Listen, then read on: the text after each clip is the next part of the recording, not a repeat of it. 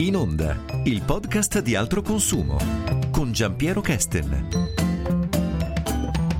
Statisticamente è piuttosto probabile che la mia voce in questo momento la stiate ascoltando attraverso il vostro smartphone. Ed è proprio di telefonini che andremo a parlare in questa puntata.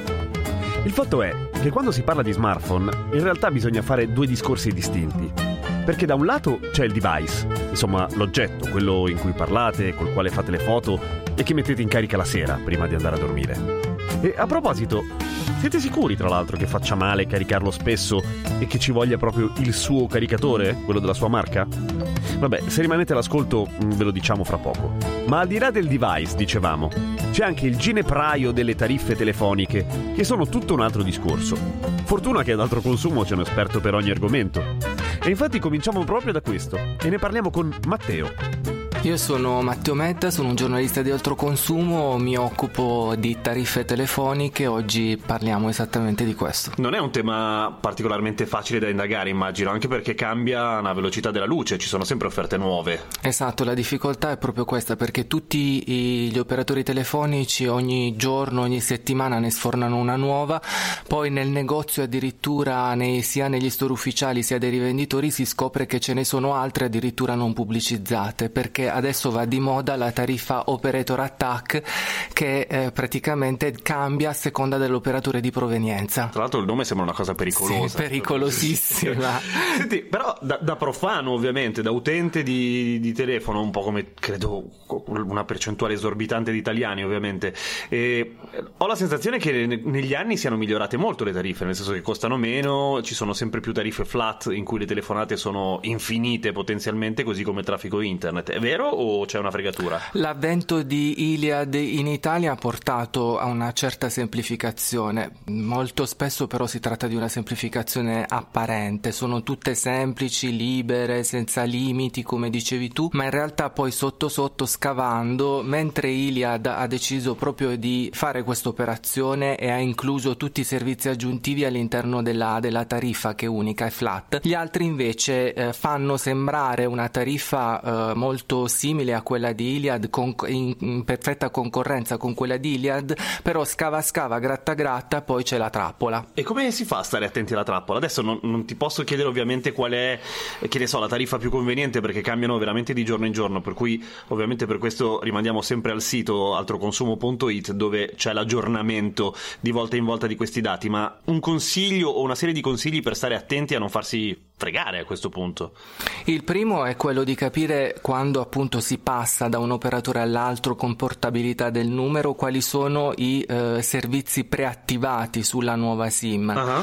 E questo eh, se lo chiedo me lo dicono. Eh. sì, eh, cercano di essere più trasparenti, in non tutti i casi è stato così, per esempio non ti dicono che eh, la segreteria telefonica ha un costo, che il servizio richiamami ha un costo, oppure tendono spesso messo a, a tacere il fatto che queste tariffe sono a tem- cioè hanno un vincolo di 24 mesi e se uno va via prima deve pagare certo. dei costi di disattivazione, una penale, addirittura c'è anche eh, la trappolina dello sconto, cioè una tariffa mettiamo costa 10 euro, me la fanno pagare 8 e mi dicono che due, ci sono 2 euro di sconto, se io però vado via prima, oltre a pagare tutte queste spese di cui ti dicevo prima, devo anche restituire gli sconti che, okay. ho, che ho, ricevuto. Quindi lo sconto era un debito. Esatto. ok, molto bene. Però se io chiamo ad esempio il, il servizio clienti della mia compagnia e chiedo quali servizi sono attivati, quali sono a pagamento, me lo dovrebbero dire. In, in realtà uh, lo dico dicono, eh, però spesso per disattivarli fanno dei problemi, ti danno delle stringhe, funzionano o non funzionano da,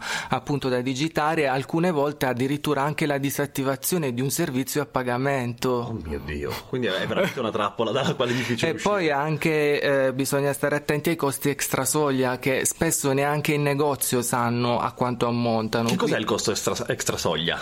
Eh, I giga per esempio sono di, non sono illimitati, per, eh, mentre le chiamate chiamate sì, gli sms adesso tendono, tendono a non includerli perché c'è appunto Whatsapp, però i giga hanno un limite e eh, quanto paghiamo eh, se si supera quel limite spesso non lo sanno, addirittura si arriva a pagare 10 euro per un giga in più quando, inve- quando invece tutto uh, il pacchetto costa meno di 10 euro. Ok, quindi l'extra soglia è un po' una sorpresa, così lo si scopre vivendo.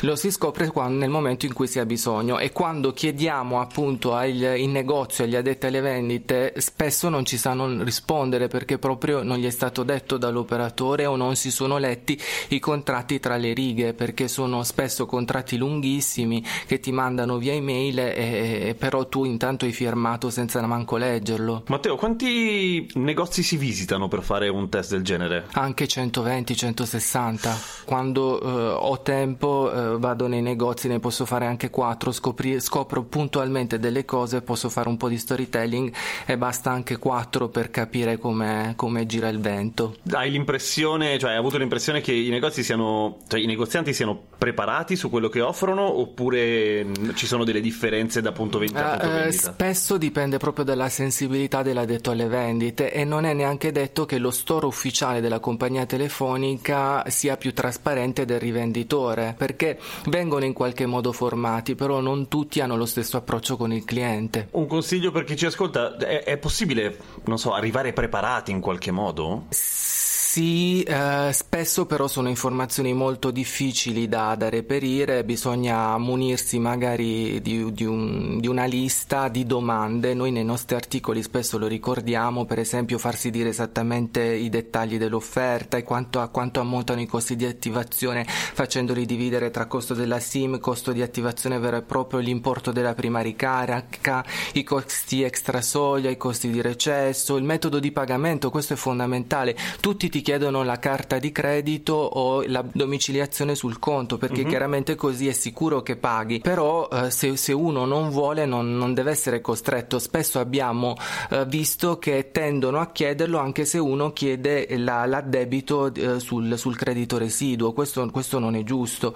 E poi capire un altro inghippo è quello dell'opzione tariffaria. Cioè uno pensa di stare sottoscrivendo una tariffa un piano tariffario. In realtà spesso sottoscrive un'opzione che, ha un, che, che scade. Oddio, mi sono perso, quindi aspetta, un'opzione è diversa da un servizio aggiuntivo. Esatto, un'opzione è qualcosa che, è un, che si aggancia al piano tariffario, che è quello base, uh-huh.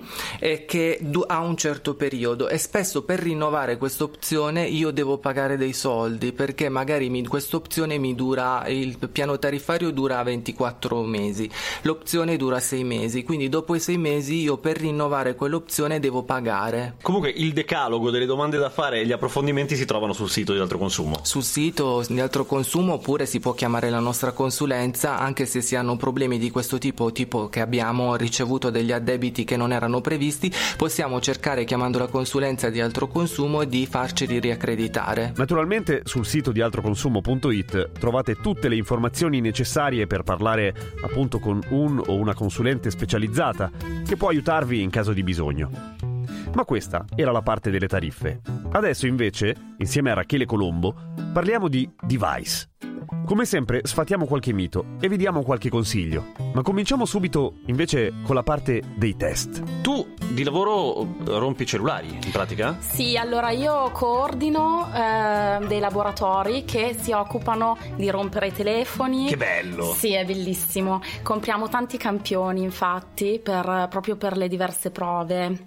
Ad esempio, ehm, le cose più importanti che testiamo sono sicuramente la resistenza alla caduta. Ok. Questo lo testiamo attraverso un sistema rotante che fa cadere i telefoni 100 volte. Davvero? Sì. Ok, e quindi, vabbè, alla fine muoiono evidentemente. No, non tutti, alcuni superano le prove, altri invece miseramente falliscono. Scusami, e... la resistenza di un telefono mi viene in mente, ma è per esempio correlata al costo, alla qualità percepita? Sì, è correlata al contrario, ah. ovvero i telefoni mm, più costosi solitamente sono proprio più fragili. Davvero? Sì. Ah, interessante. Sì, diciamo che... Eh, eh, per quanto riguarda mm, la correlazione tra prezzo e qualità del telefono, sicuramente c'è una forte correlazione per quanto riguarda la, il comparto fotografico, ovvero i telefoni abbiamo notato dai nostri test più sono cari, più hanno delle funzionalità avanzate e queste si riflettono nella performance. Ok. Almeno questo, quindi questa è una buona notizia. Assolutamente, infatti adesso ci sono sempre più telefoni che hanno magari diverse fotocamere, hanno stabilizzatori ottici, hanno lenti migliori e quindi questo traspare poi nella qualità della foto finale. E i test di, di questi aspetti, ad esempio della macchina fotografica piuttosto che la capacità di fare video, come li fate? Allora, quella parte viene fatta dagli specialisti e vengono riprese, vengono fatte sia riprese all'esterno che riprese presa all'interno e poi si paragona ovviamente la qualità della foto. Altre cose che testiamo è la resistenza eh, anche all'acqua, quindi se un prodotto è sponsorizzato come waterproof viene fatta una, una prova di immersione eh, del telefono a un metro d'acqua. Okay. Mentre se il telefono non è sponsorizzato come waterproof, eh, tutti i telefoni vengono sottoposti a delle prove da schizzo d'acqua, uh-huh. per cui ci si assicura che il telefono sia resistente alla pioggia, quantomeno. E ci sono telefoni che si rompono anche solamente con la pioggia? Sempre meno, sempre meno. Qualcuno in passato soprattutto si falliva anche banalmente la prova della pioggia. Un altro aspetto che testiamo è la durata della batteria, che uh-huh. vediamo è un fattore di acquisto sempre più importante. E questo viene misurato attraverso l'utilizzo di un robot che quindi con delle azioni standard eh, utilizza eh, il telefono come farebbe un consumatore normale digitale, quindi navigazione su internet, eh, utilizzo di Google Maps, messaggi, chiamate, fino a che la, la batteria muore perché certo. scarica e quindi si ha un confronto.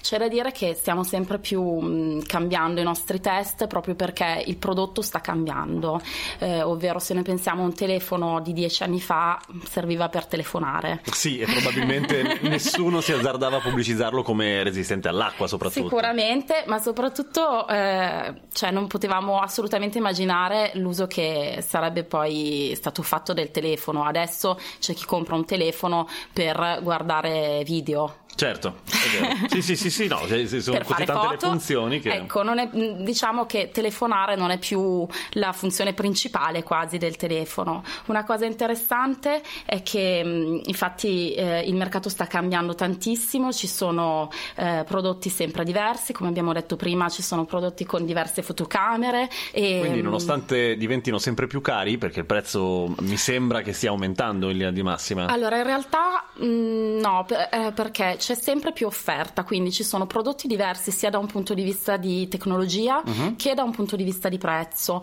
Eh, una cosa importantissima è stata l'introduzione nel mercato italiano di, di, nuovi brand che prima erano a noi totalmente sconosciuti, parliamo di brand soprattutto cinesi uh-huh. e questi hanno diversificato moltissimo l'offerta degli smartphone, ovvero eh, ci sono telefoni molto cari con grandissime prestazioni materiali super fini e, e, ci sono anche telefoni appunto per portafogli più, più ristretti diciamo okay. e, mm, e, questo è stato appunto possibile grazie a questi nuovi brand che sono entrati sul mercato e quindi l'offerta è molto diversificata la qualità è comunque buona come abbiamo detto prima se una persona è interessata ad avere un telefono un po' più resistente conviene che spenda meno paradossalmente perché questi sono più resistenti se una persona è interessata alla mm, qualità del comparto fotografico, invece giustamente Deve meglio puntare su, un sì, meglio puntare su un brand, su un prodotto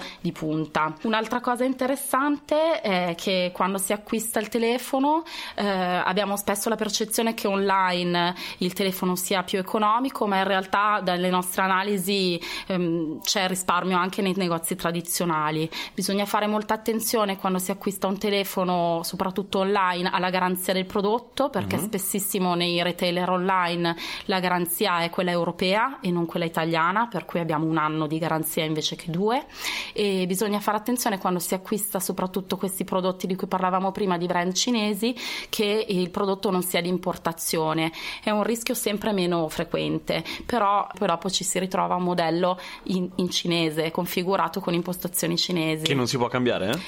Eh? Eh, diciamo, la cosa che si può provare a fare è andare da un, ehm, diciamo, un negozietto di riparazione e farsi modificare le impostazioni. Magari qualcuno Però... che capisce il cinese, giustamente. Esattamente. Esatto. Però è molto difficile, ecco, ed è un rischio che può capitare. È vero che se carico la batteria quando non è del tutto scarica la batteria poi si rompe? No, no, no, non è vero. Sono falsi miti delle, delle batterie. Non deve essere assolutamente eh, completamente scarica.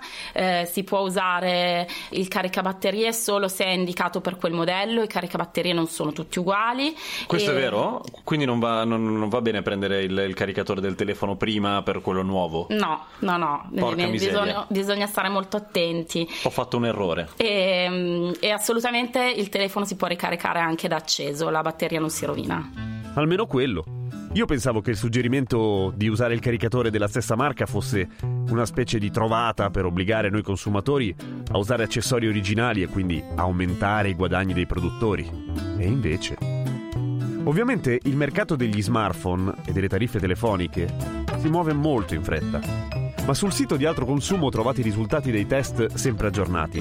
Per cui, se siete curiosi o state per cambiare telefonino, fate un salto sul sito a dare un'occhiata. Troverete un sacco di consigli importanti e soprattutto saprete se quello che dicono i produttori sul nuovo smartphone è vero o è marketing. E soprattutto quante volte potrete far cadere distrattamente il vostro telefono prima di mandarlo in pezzi. Grazie dell'ascolto. Un saluto da Giampiero Chester.